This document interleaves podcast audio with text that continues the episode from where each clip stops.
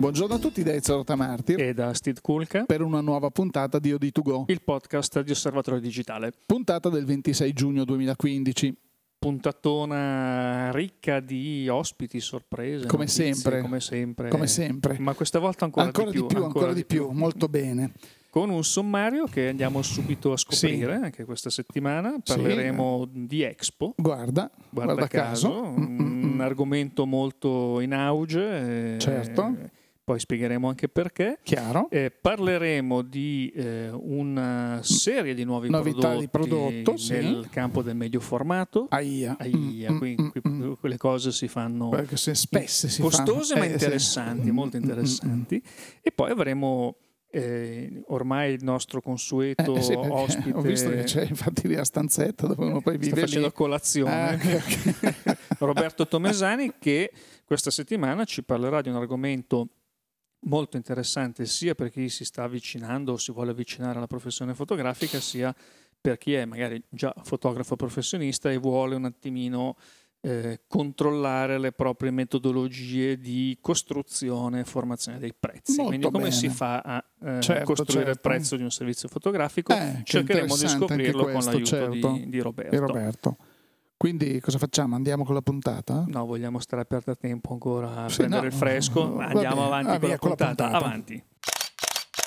Allora, eccoci qua a parlare di Expo, che ormai è diventato così l'argomento principe da tutte le parti, anche in città, tutti fanno altro che parlare. Ci siamo lamentati per anni di questa Expo, poi improvvisamente è entrata nel cuore di tutti. È diventata la nostra seconda casa. È diventata la seconda casa di molti, sì, effettivamente, ripetiamo sempre, molto, è molto piacevole, mm, è sempre, sembra di stare in un parco giochi enorme. Sì, un'atmosfera, Eh, direi, un'atmosfera ecco, l'atmosfera è carina, molto sì, particolare sì, sì. questo Eh, va bella, una poi ci sono delle cosa. scoperte in ogni angolo, anche perché è talmente vasto Sì, che poi anche c'è se, ci, sempre anche, qualcosa. anche se ci vai veramente tante volte, poi torni e passi davanti per l'ennesima volta allo stesso padiglione, riesci a scoprire qualcosa che nelle visite precedenti non avevi visto, quindi è interessantissimo.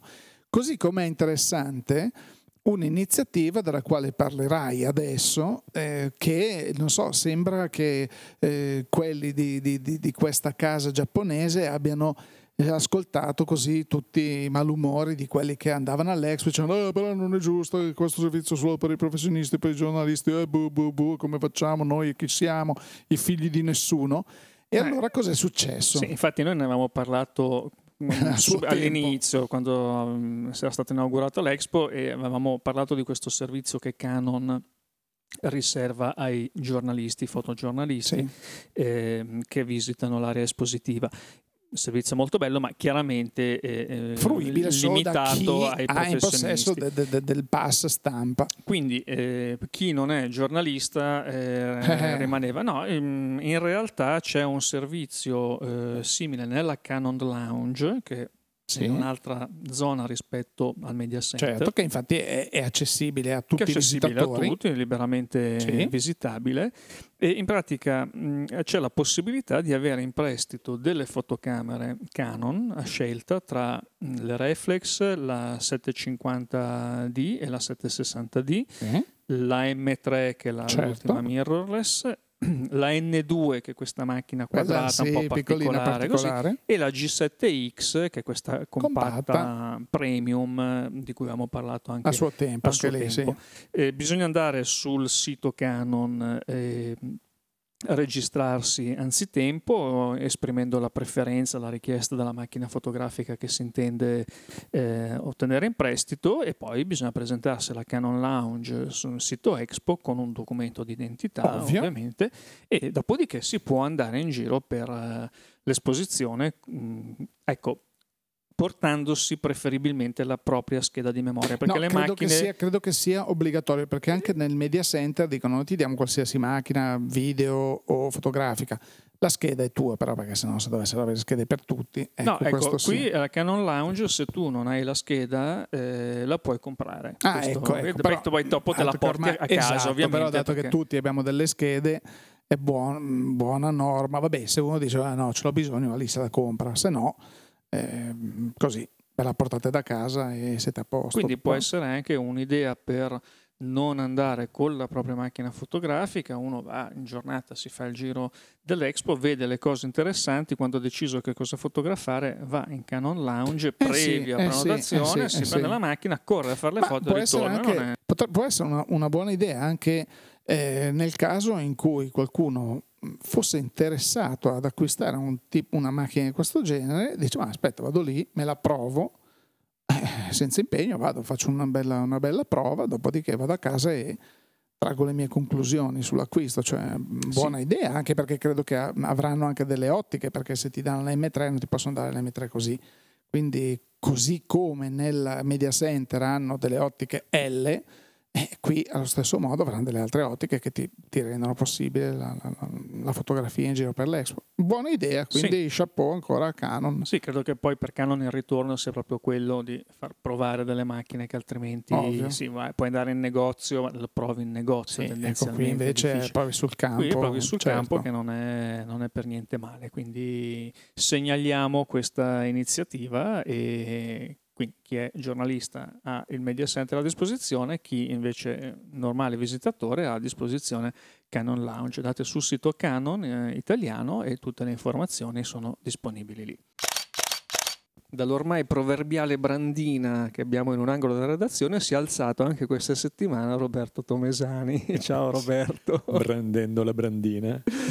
eh, ti sei fatto un ricco caffè, una ricca colazione, sei pronto per um, questa nuova puntata e avevamo detto che ogni promessa è debito, avevamo promesso che oggi avremmo parlato di un argomento eh, interessantissimo per tutti coloro che si approcciano al professionismo e anche quelli che magari già lo sono dei professionisti, che è l'argomento dei prezzi, quindi come si forma un prezzo, come si calcola, come si valuta, come si chiede Ok. Quanto chiedere per la propria prestazione? E quanto pot- chiedere. Ok. Mm. Poi c'è come farsi pagare, ma questo no, no, lo teniamo per un'altra volta. Va bene, un pillolone. Ehm, faccio un, um, un, um, una parentesi ancora prima di iniziare. Quanto chiedere in termini di compenso economico presuppone che tutti i lavori vengano fatti facendosi pagare, il che è un'affermazione di principio che, poiché stiamo parlando di chi l'attività fotografica la svolge come mestiere, è bene tenere presente. Però volevo anche spezzare una lancia che sembra essere contraddittoria, ma lo è solo, solo in apparenza, rispetto a quello che di, abbiamo detto nelle puntate scorse e che ribadiamo anche oggi, e cioè devi fa, farti pagare sempre. Qual è la lancia che spezzo? Eh, in direzione di cosa, cioè spezza una lancia. Non, non è vero che eh, mai in nessuna eh, occasione si debba considerare di lavorare gratuitamente. Quando non va fatto, ed è una prova abbastanza semplice, quando la gratuità mi viene richiesta dalla persona che eh, mi vuole far lavorare gratuitamente, sono forzato da qualcheduno che mi promette ipotetici eh, sviluppi futuri di fatto però dimostrandomi che non ha intenzione, né voglia né possibilità di eh, sganciare dei soldi.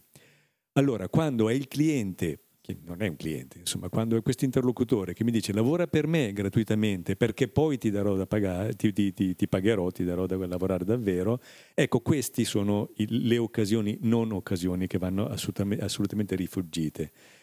Invece, in qualche caso può avere un senso lavorare pro bono, cioè gratuitamente, perché sono io che in relazione alla strategia, diciamo, agli obiettivi che voglio, che voglio raggiungere, ai percorsi che voglio ottenere, quindi alle persone, alle strutture, alle entità che voglio avere nel mio carnet, scelgo di cercare di collaborare eventualmente anche gratuitamente con qualche elemento che nella mia vita professionale potrebbe essere significativo o per, volo- per, volontariato, cioè lo faccio per la sensazione di aiutare davvero una struttura, un'entità, un ente che a- aiuta altri o mi dà la sensazione di eh, svolgere una funzione che, che, merita di essere supportata, o per pelosa convenienza, perché ritengo che un lavoro, una collaborazione, pur se gratuita con questa struttura, mi paghi, paghi in termini di, di, di entratura.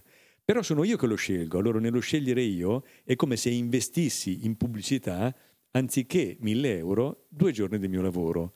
E questo non, non, non tanto dà una nobiltà eh, al mio agire, ma mi, mi, evita di espormi a coloro i quali stanno cercando di sfruttarmi e, e basta, e mi dà la garanzia di avere un ritorno che è quello che volevo, non quello economico, ma quello del, del contatto dell'entratura con quella struttura, quella persona, quel, quell'entourage che davvero mi interessa. Fatto questo parentesone, eh, veniamo a noi, cioè che cosa chiedere.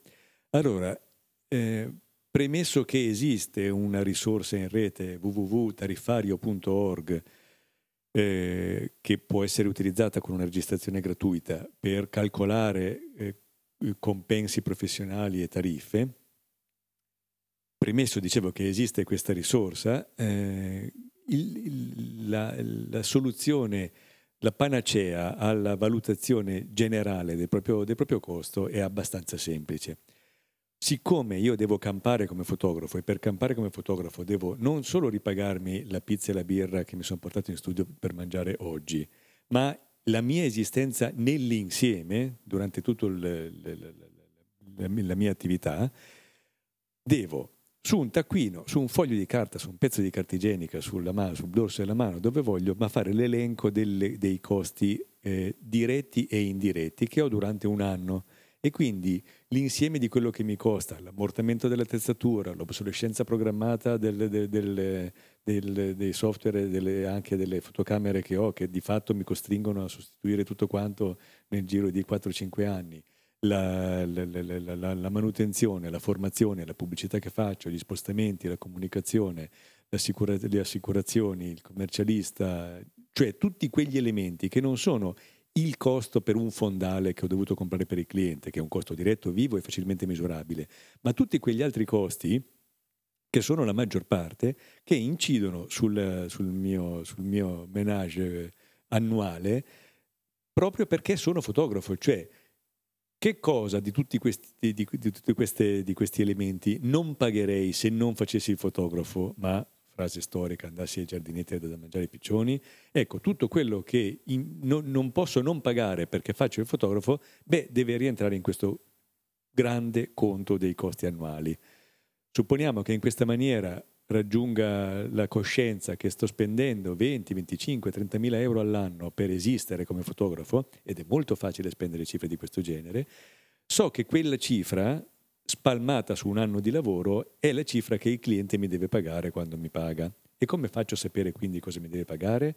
Divido quella cifra reale, non ipotetica, di costi annuali per il numero reale e non ipotetico di giornate che posso fatturare a qualcheduno. Attenzione, non giornate che lavoro, perché io lavorerò 366 giorni all'anno e lo farò volentieri perché mi piace il mio lavoro, ma non significa che ogni giorno che mi alzo dalla brandina, appunto, e mi metto a lavorare, allora quel giorno produrrà un compenso. Come... Infatti tu sei in questo podcast a titolo gratuito. Assolutamente eh. sì, assolutamente sì, ma nessuno mi ha detto vieni, ho valutato che espormi a questa, a questa, questa operazione mi convenga in termini di visibilità. Certo, ehm, mi hai fatto distrarre. E dicevo, i giorni che eh, eh come, come da lavoratore posso fatturare qualcheduno, sono normalmente 70-80, facendo una media molto spannometrica, poi per qualcuno è, sono più numerosi, per altri meno, ma si parla di giorni che effettivamente un cliente pagherà, a cui esporrò una fattura e se non scappa col Grisby mi pagherà. Ora, 30.000 euro, supponiamo, diviso 70-80 giornate, portano a un costo, per così dire, giornaliero di, non so quant'è, non ho la calcolatrice sotto mano, ma supponiamo 350 euro giù di lì, che è un costo giornaliero minimo al di sotto del quale, tolte le operazioni autopromozionali che io decido di fare, non devo andare quando mi faccio pagare perché significherebbe che se trovo lavoro solo costando meno di quella cifra, significa che io trovo lavoro solo se lavoro in perdita, il che non è una grande strategia eh, da, da, da, da professionista. Poi il lavoro più complesso richiede quindi più giornate, il lavoro meno complesso ne richiede di meno e molto, in maniera molto naif un catalogo che richiede 5 giorni di lavoro significa la mia tariffa giornaliera moltiplicato 5. eh, una, una, foto semplice che richiede eh, mezza giornata di lavoro significa che potrò fatturarmi, potrò chiedere al cliente a partire dal costo di mezza giornata in su. Poi ovviamente si arrotondi per eccesso quando il cliente dimostra di avere... Ora, eh, poiché questa chiacchieratina andava fatta in 5 minuti, mi fermo. L'argomento è di una vastità stratosferica. Mm, c'è una trattazione abbastanza dettagliata in PDF che è scaricabile sempre da quel sito tariffario.org o delle trattazioni un po' più estese in termini di tempo sulla determinazione dei prezzi, sempre al canale di YouTube, posso citarlo? Assolutamente, YouTube, devi. youtube.com barra tauvisual. Eh, gli stessi video sono organizzati in maniera più organica delle playlist di, di, di YouTube a www.fotografi.org barra YouTube.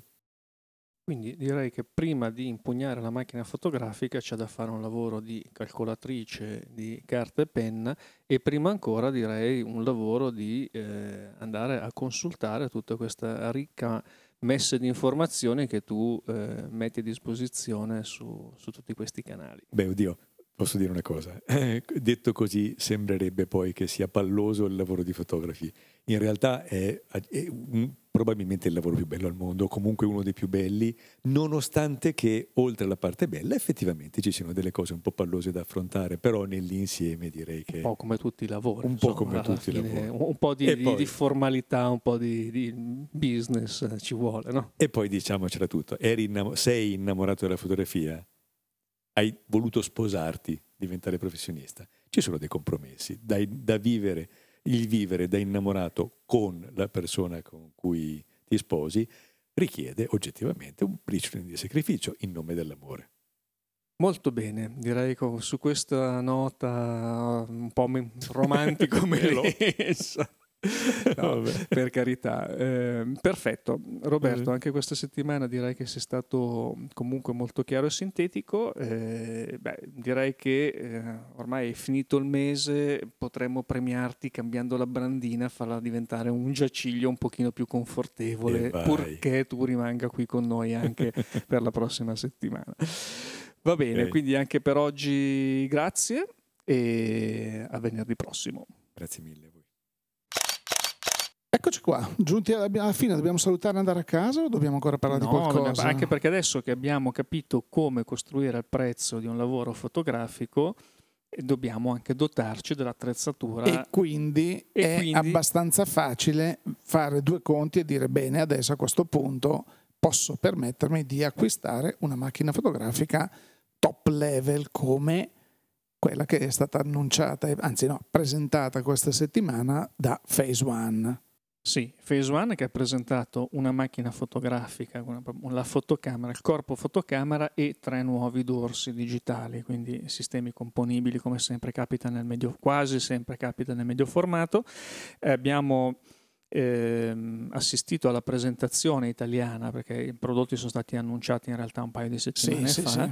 finalmente si sono visti anche da noi. Toccati la, con mano, sì. Toccati con mano è questa Phase One XF che sostituisce praticamente nella, nella intenzione della casa le, le vecchie DF, DF Plus, più, plus 645, sì. Ehm, anche se non è che scompaiono improvvisamente. No, però diciamo che sono una nuova generazione con una serie di atu ovviamente eh, studiati ad hoc da, da, dalla casa danese. Sì, perché anche la, la DF era un um, rinnovamento del corpo aggiornamento, DF, aggiornamento, sì. mentre qui stiamo parlando di un progetto totalmente Ex nuovo. nuovo sì, sì, Esternamente le differenze non sono poi così. Beh, però diciamo che la 645 era più arrotondata e poi vabbè, eh, diciamo subito, parliamo di un corpo macchina che nella 645 integrava il mirino, mentre qui il mirino, come nella vecchia buona tradizione medio formato, è, ehm, aggiuntivo. Dire, è, è aggiuntivo, lo puoi togliere,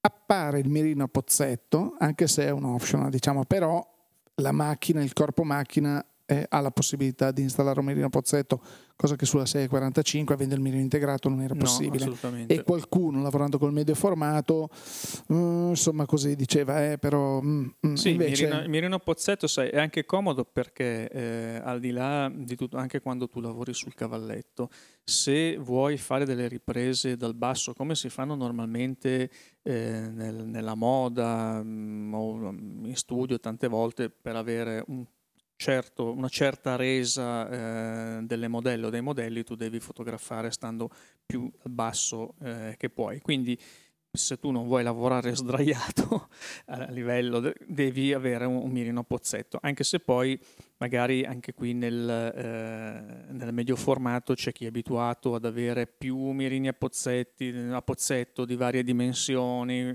qui intanto è un primo sì. passo, una volta che secondo me si apre una strada poi ecco, gli diciamo che comunque pian piano con arrivano. la XF Phase 1 ritorna in pieno a quella che è la tradizione di un corpo macchina medio formato che quindi tu sei abituato a lavorare col mirino a pozzetto? Eccomi qua, c'è la possibilità. Sei abituato a lavorare altro tipo di fotografia con il mirino, eccoti il mirino ad alta risoluzione, bellissimo, eh, tradizionale diciamo. Però noi alla presentazione della XF Ezio abbiamo, eh, hai anzi eh, catturato un, uh, un soundbite di sì. Andrea Datti, che è responsabile di Maffer, che è il, l'importatore italiano certo. di, di Phase One, che ha presentato poi eh, i nuovi prodotti che in, in un minuto ci ha, eh, sì, ha raccontato proprio, lanciato proprio esatto. i punti quelli più salienti di, di questi nuovi Vogliamo prodotti. sentirlo? ascoltiamo eh, siamo all'evento eh, Mafer Phase 1 per la presentazione di un nuovo corpo macchina importante siamo con Andrea Datti di Mafer buonasera, buonasera, buonasera a tutti eh, Novità della, di questo oggetto? Beh, finalmente XF. XF, finalmente riceviamo in questi giorni i primi corpi dell'XF che va a sostituire la DF Plus, completamente nuova piattaforma di Phase One, ridisegnata integralmente con delle features del tutto nuove e molto particolari, a partire dall'autofocus di velocità ed accuratezza, eh, pentaprisma e mirino pozzetto completamente nuovo, una gamma di due obiettivi eh, che ci mancavano nel nostro range, che erano il 35 ed il nuovo 120 macro autofocus, e insieme ad altre caratteristiche che nella giornata di oggi abbiamo avuto modo di vedere e che continueremo a vedere. Esiste una campagna di upgrade per tutti gli utenti delle vecchie macchine DF, eh, per le quali sono a disposizione per le, per le prove necessarie e proviamo, test sul campo e nient'altro. Ecco, appunto, come diceva, come diceva, Andrea, molto interessante il concetto di questa macchina, appunto, della possibilità di eh, aggiornare ehm, il tuo corpo e lui non l'ha detto, ma c'è la possibilità anche di fare l'aggiornamento dai vecchi dorsi a quelli nuovi, c'è tutta una, c'è una compatibilità, c'è tutta una compatibilità sì. che ti mantiene, ti mantiene diciamo, la, eh, il tuo investimento up to date, cioè aggiornato a, a oggi. Sì, chi ha i, eh, dorsi, chi ha i dorsi IQ. IQ eh, perché qui i nuovi dorsi I sono. Dorsi, I nuovi dorsi sono gli IQ3. E sono sempre 50, 60 e 80 megapixel. Eh, dove 50 megapixel, eh, lo so che fa ridere dirlo così, ma sarebbe l'entry level. Ah, vabbè, sì, la macchinetta così, ma 50 megapixel, ecco, quindi che fa delle foto incredibili perché lì. Eh, adesso poi spenderemo ovviamente delle parole sulla, sulla bontà dell'XF di questo sistema, però ci è capitato di vedere, non ce ne vogliano gli amici di Canon, ma stiamo parlando di qualcosa di diverso, delle fotografie, delle immagini scattate a 50 megapixel con questo tipo di dorso e 50 megapixel con le nuove eh, DS, le 5DS, quelle appunto a 50 nuove megapixel. reflex, reflex di Canon. Di Canon e eh, sarà il formato del sensore, sarà quello che è, però nonostante tutto, parliamo di macchine meravigliose, di file meravigliosi, però quella del medio formato ti lascia veramente senza fiato perché quando tu prendi una modella in movimento a 10 metri con uno scatto pazzesco mentre questa salta fa, eh, e poi ingrandisci, ingrandisci, a parte tutto a fuoco, ingrandisci, ingrandisci e arrivi a dei dettagli dei capelli, della pelle, del... dici ma non stiamo scherzando. È veramente impressionante questo tipo di fotografia. Sì, allora, già la foto scattata da una 5DS è impressionante di per sé perché la stessa modella vedi comunque dei dettagli Pazzesco, che a distanza sì, sì, certo, che certo. con altri eh, con altri corpi non, non, riesci a vedere. Quando poi passi a medio formato è un altro mondo, ma proprio al di là del dettaglio direi che proprio la resa è molto più incisa, ma lì poi entrano in gioco anche le ottiche, entra in gioco tutta una serie di, di altre cose perché ricordiamo la risoluzione sarà sempre 50 megapixel, però la dimensione, dato che la dimensione, l'area, la superficie del sensore è molto diversa, anche le dimensioni del pixel del sensore eh sì, eh sono sì, più grandi. eh nel sì. medio formato, Ti raccolgono parlavamo, e quindi esatto, ricordiamo i nostri amici ascoltatori di quando parlavamo, ah ma sì, il mio telefonino fa 12 megapixel, capito, però il tuo 12 megapixel del sensore microscopico del tuo telefonino e un 12 megapixel anche di una reflex di qualche anno fa, magari full frame, e magari un po' di diversità nel file, nell'immagine c'è e allo stesso modo qui per un sensore più grosso, quindi più luce, più capacità di entrare nel dettaglio, di interpretare in modo migliore la luce. L'ottica anche e soprattutto diversa, anche qui eh, la cosa diciamo che mh, abbiamo anche commentato, eh, Ezio se ti ricordi, mh, le ottiche per il sistema XF sia quelle eh, nuove presentate, questi formati che citava anche cioè Andrea, il 35 mm e il 120 macro, macro che mancavano. Ah, autofocus tra eh, l'altro. Autofocus, anche alt- le altre focali vengono presentate e spinte, promosse eh, da Phase One come ottiche capaci, predisposte di, ehm, per la risoluzione fino ai 100 megapixel su medio formato. Quindi questo significa dire noi non ti stiamo dando delle ottiche che sono lì un al po' limite. al limite sugli 80 Ovvio. megapixel, c'è no, ancora no, no. spazio. C'è ancora spazio nel senso che magari i sensori a 100 mega già esistono ma non, non in commercio, sono diciamo, progetti che tenuti eh, ancora all'interno delle case produttrici, magari usciranno in commercio tra 5, 6, 7 anni, quando sarà, tu oggi fai l'investimento nelle ottiche e te lo puoi portare avanti tranquillamente anche per la prossima generazione, laddove ti dovessero Bravissimo. effettivamente servire questi e 100 come è accaduto anche nelle, perché per esempio chi ci ha seguito e ha seguito mm, per esempio l'evolversi eh, di, di, di, alcuni, di alcuni mh, obiettivi, guardiamo eh, il, l'1124 di Cannes, questo super zoom eh, nel settore grandangolo, messo di fianco anche a eh, quello che era prima l'obiettivo più ampio zoom, il 1635. Il 1635 sembra quasi un coso dei bambini, perché l'1124 è un, è un tartufone che quando ce l'hai in mano dice ma cosa succede? E giustamente quelli anche di Canon dicevano questa è una di quelle ottiche che è stata pensata per le macchine che, che, sono, che, vengono e che verranno. Quindi parliamo di una macchina a 50 megapixel, devi avere un'ottica che risolva correttamente a 50 megapixel e più. E così via anche in questo caso. Io ho visto lì l'altro giorno alla presentazione c'era eh, uno zoomettino 40-80 e sembrava un bottiglione di vino. Cioè, dici, ma cos'è questa cosa?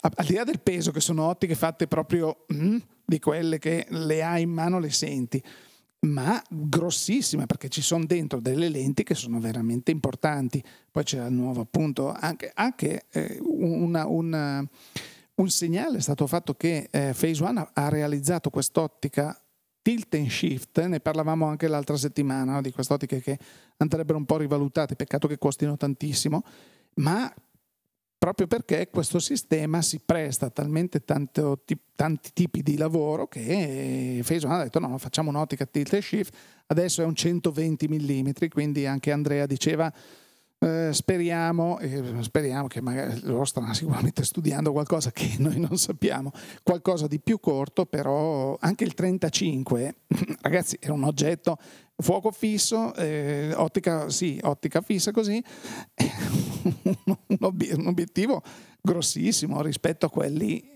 che siamo abituati a tenere in mano. Perché? Perché adesso, come ci spiegherai, queste macchine fanno miracoli, insomma. Sì, eh, sono macchine ovviamente per eh, fotografia di alto livello, anche perché il cartellino del prezzo eh, è di sì, conseguenza sì, sì, elevato. Però mh, bisogna anche dire una cosa, e questo sarà uno dei cavalli di battaglia con cui Phase One eh, promuoverà la serie XF e che è coperta da una garanzia del produttore di 5 anni con sostituzione. Questo è meraviglioso, sì, infatti credo che sia l'unico esempio al mondo di eh, un servizio per i professionisti, cioè perché giustamente poi si sentiva parlare, sì, perché io devo andare in Brasile, in Sudafrica, benissimo, tu sei in giro con un corpo di questo genere, succede qualcosa, chiami il numero verde locale e questi nel giro di sei ore ti recapitano un'altra macchina, un'ottica, una cosa fantastico, cioè se sì. tu stai lavorando e stai lavorando a un certo livello non è che puoi dire beh ragazzi scherziamo, andiamo tutti a casa perché la macchina si è rotto o ha un problema. Sì, Questo sì, loro, è un servizio eccellente. Loro ti garantiscono una risposta in 6 ore più chiaramente i tempi di invio del corriere, però eh, tu hai eh, ovviamente fotografo professionista che magari si muove con tutto un entourage, quindi dei costi conseguenti, in location che magari sono state prenotate e non sono poi riprenotabili a, a breve termine hai un problema con la macchina principale, perché poi magari mh, degli altri corpi te li porti sempre comunque, eh, tu qui sei coperto, hai un'assicurazione. Sì, poi come, come, diceva ancora Andrea, effettivamente questo è, facendo proprio due conti così, come si suol dire, della serva, tu queste macchine difficilmente vai da Andrea, da Atti, alla Maffer e dici quanto costa? Ma dai, un sistema per l'altro, diciamo 30, 40 mila euro. Ecco 40 mila euro e me ne vado con la borsetta. No, di solito fai dei leasing, dei renting operativi, dei leasing operativi, delle cose del genere che durano tre anni. Vuol dire che tu quando hai finito di pagare diciamo, questo sistema, eh, il tuo sistema ha ancora due anni di garanzia, quindi qualora tu lo volessi vendere, rivendere, rivendi qualcosa che dice sì, chissà quanti scatti ha fatto, chissà quante ne ha, quante è, chissà come è conciato. No, perché è una macchina che ha ancora, un sistema che ha ancora due anni di garanzia. Questo è, è fantastico. Sì, garanzia poi del produttore, quindi Appunto, a livello mondiale, a livello mondiale non c'è sì, problema, sì, no, ma me l'ha no, fatto il distributore comprato, italiano esatto, esatto. piuttosto no, no, europeo. è una politica. Direi... Infatti, infatti, sono molto bravi perché poi io ho visto che tu l'altro giorno ero lì che facevo le domandine a dati, tu invece là ti scatenavi con quelli che inventano il software, il coso, così parlavate delle lingue strani, strane, no? straniere e quindi questa gente è molto brava effettivamente, ha un occhio molto avanti soprattutto su questo tipo di mercato. Sì, e tra l'altro adesso lo possiamo un po' anche svelare. Questo era il tipo di prodotto che noi ci aspettavamo di vedere a Fotochina lo scorso settembre. È vero, è vero. Eh, perché è un po' nell'aria, insomma, è un po' c'era, che se ne parlava, sì. c'era questa, questa cosa. Eh, a differenza, e questo credo abbiano anche imparato molto dalla pessima esperienza che aveva fatto invece Hasselblad due anni fa, due anni prima, quando a Fotochina aveva presentato una macchina che ancora fondamentalmente non c'era, ha ammazzato le vendite del prodotto corrente e poi essendo stata oltretutto arrivata in ritardo con le consegne della nuova macchina si è proprio alienata anche una fetta importante di, di, di clientela.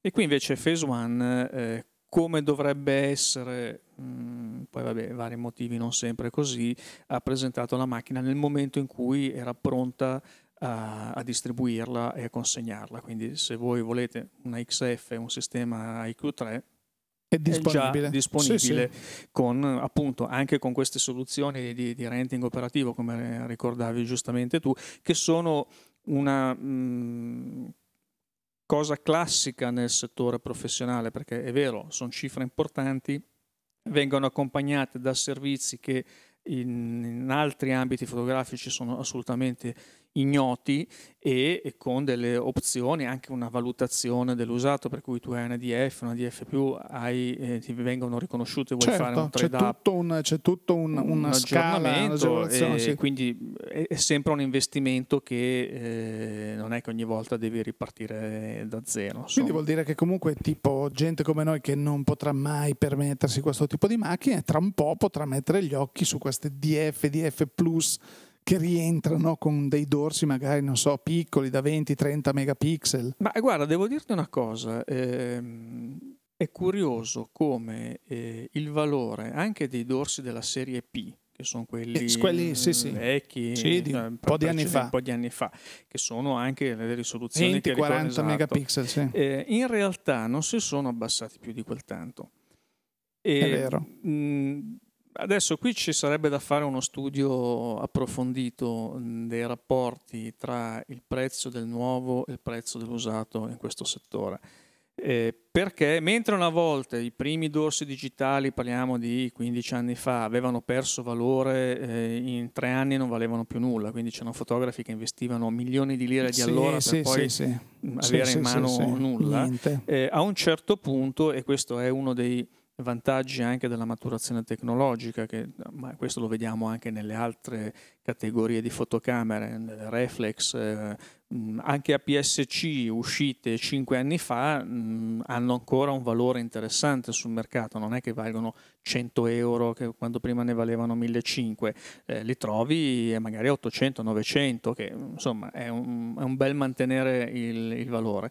E, mh, quindi qui sì, eh, molti sperano che l'uscita, l'arrivo di questi nuovi prodotti nel medio formato eh, spinga verso il basso i prezzi dei vecchi dorsi, delle vecchie 645.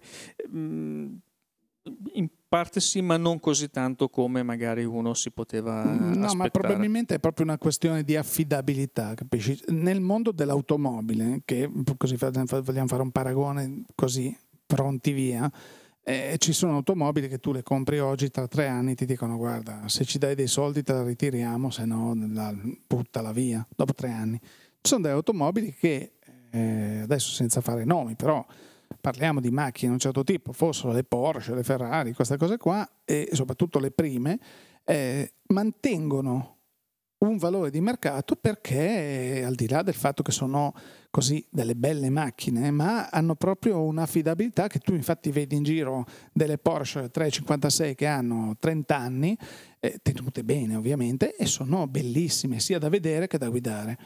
Allo stesso modo, quello che diciamo sempre, una 645, una Mamiya o quello che vuoi con un, con un dorso, fosse anche, ripeto, da 20 megapixel, ragazzi, ma 20 megapixel con quel po' di sensore, fai- cioè, ti metti in mano un sistema con cui puoi fare delle foto meravigliose. No, poi è chiaro che se eh, il produttore ti dice guarda, eh, in cambio della tua macchina precedente io ti do N, ti sconto N Certo, euro dal prezzo del certo, nuovo, vuol certo. dire che quantomeno quella vecchia macchina costa nel mercato dell'usato quegli N euro riconosciuti dal, dal produttore. Esatto, Quindi esatto. è anche un modo per eh, mantenere e conservare il valore dell'investimento. E su questi, questi produttori, e in questo segmento, eh, la protezione dell'investimento è un elemento molto, molto importante, Eh beh. eh, assolutamente. Perché qui stiamo parlando appunto di macchine, di strumenti di lavoro, non stiamo parlando di così, oggetti di piacere. Bene Ezio, anche questa settimana beh, ci siamo sciacquati gli occhi con eh, la, la bellezza del- di questo nuovo Sì, sistema sì. XF. e, Sì. mm, Grazie a Roberta abbiamo anche capito come costruire in maniera razionale e mm, giustificata il prezzo di, di un lavoro fotografico. Molto interessante Come, me- questo, come sì, porsi sul certo. mercato, quindi abbiamo un po' concluso una carrellata eh, che avevamo iniziato qualche settimana fa, quindi chi ci ha seguito, comunque i podcast sono sempre disponibili online, anche quelli delle settimane precedenti, eh, così per avere un attimino una- qualche indicazione operativa per chi vuole dedicarsi al professionismo fotografico. E poi direi che per questa settimana siamo arrivati ormai in fondo al nostro spazio, eh, in attesa di scoprire le novità che ci porterà la settimana a venire. Eh, vogliamo ricordare Ezio tutti i nostri app- appuntamenti online? Al solito, eh, osservatoriodigitale.it, fotoguida.it, vogliamo parlare di viaggi o di travel.it, vogliamo parlare di eh, o di 3D? Molto bene. Eh, pagina, Pagina Facebook, Facebook e 3D. eh, ormai rubrica fissa su, su Osservatorio Digitale, ma come hai già detto tu, abbiamo tutte le pagine social, quindi scatenatevi, non so, Osservatorio, Fotoguida o di 3D o di Travel, ne ho dimenticato qualcuno? Eh, no, direi di no, quindi avete... avete Qui come mamma ho perso l'aereo, ne aveva talmente tanti Tanti, figli esatto, che poi se li ecco. perdevano. Intanto a proposito noi eh, saremo impegnati in questi giorni a chiudere e confezionare il prossimo numero di osservatorio che sarà il numero doppio luglio-agosto, quindi magari eh, dedicheremo anche un, un pochino di tempo in più del solito per eh, Chiudere il numero bene. un numero estivo eh, da leggere in spiaggia non solo mm, e poi per il resto abbiamo il nostro podcast eh, La prossima to Go, che vi aspetta come sempre ogni venerdì e quindi eh, prossimo venerdì, sarà la prima puntata di luglio, andiamo verso le vacanze anche noi, piano piano. Bene. Molto bene, allora anche per questa settimana è tutto e come sempre da Steve Kulka. E da Ezio Rotamarti. Grazie per l'ascolto. E a risentirci.